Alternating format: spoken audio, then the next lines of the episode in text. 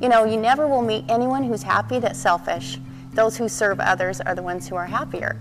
So, in a way, as you serve others, you're producing your own happiness.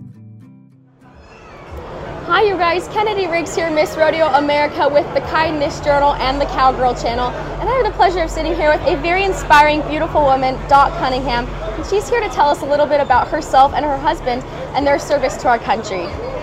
Hi, uh, it's a pleasure tonight or afternoon to speak with you.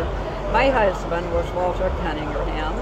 He, uh, he credits the Marine Corps for becoming the man he is today, although most people would think it was because he flew the Apollo uh, spacecraft, he and his friends, his crew, uh, the first three men to enter the uh, Apollo program that flew into space. It was a joy, it was a pleasure, it was what he's probably known more for than being in the Marine Corps. But he served his country 24 years with pride and gratitude for the opportunity. And what a pleasure to meet someone so inspiring as Dot because, of course, her husband's service was inspiring, but behind every good man is a very strong woman, and I'm sure that much of his service was accredited to her sweet companionship. Well, yes and no.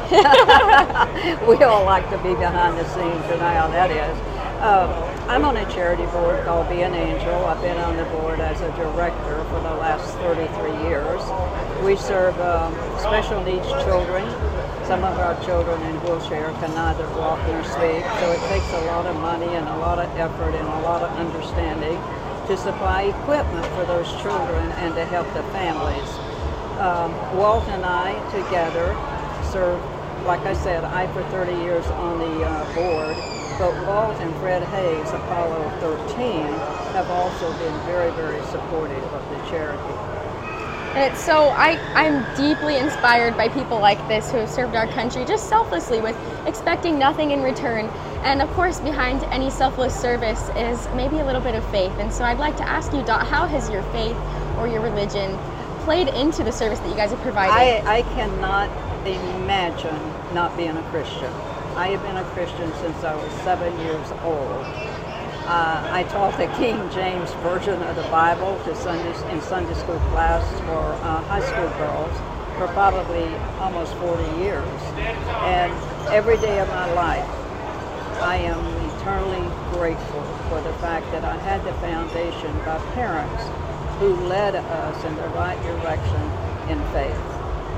And I have to second that too. I'm very thankful to come from a faith filled home because faith really does sprout every other good thing that you can possibly imagine in your life and it brings peace for in any circumstance and especially with our sweet dot she's been recently widowed so I'm, i cannot imagine how much peace that your faith has brought you in that thank sense you too. i appreciate that because i wanted to tell you i don't know how i would have made it through walt uh, was 90 he passed away after 135 days in the hospital from a fall in our bathroom that cracked a whip, uh, hip. And the doctors say that every elderly person, not every, but 99.9% of elderly people who fall and either break or crack their hip die from it eventually. So Walt died 135 days later. But my daughter uh, would walk the floor in his room and read him the Bible verses and sit on a bed and hold his hand and talk to him about the wonderful things that we are blessed for and how he blessed our lives in so many ways himself. And he said, please tell everybody at my service that I'm a Christian. And that is exactly what you'll find here in the Western industry is so many patriotic, God-loving people who love to give themselves in service. So I hope you're as inspired by Dot as I am and keep kicking up kindness.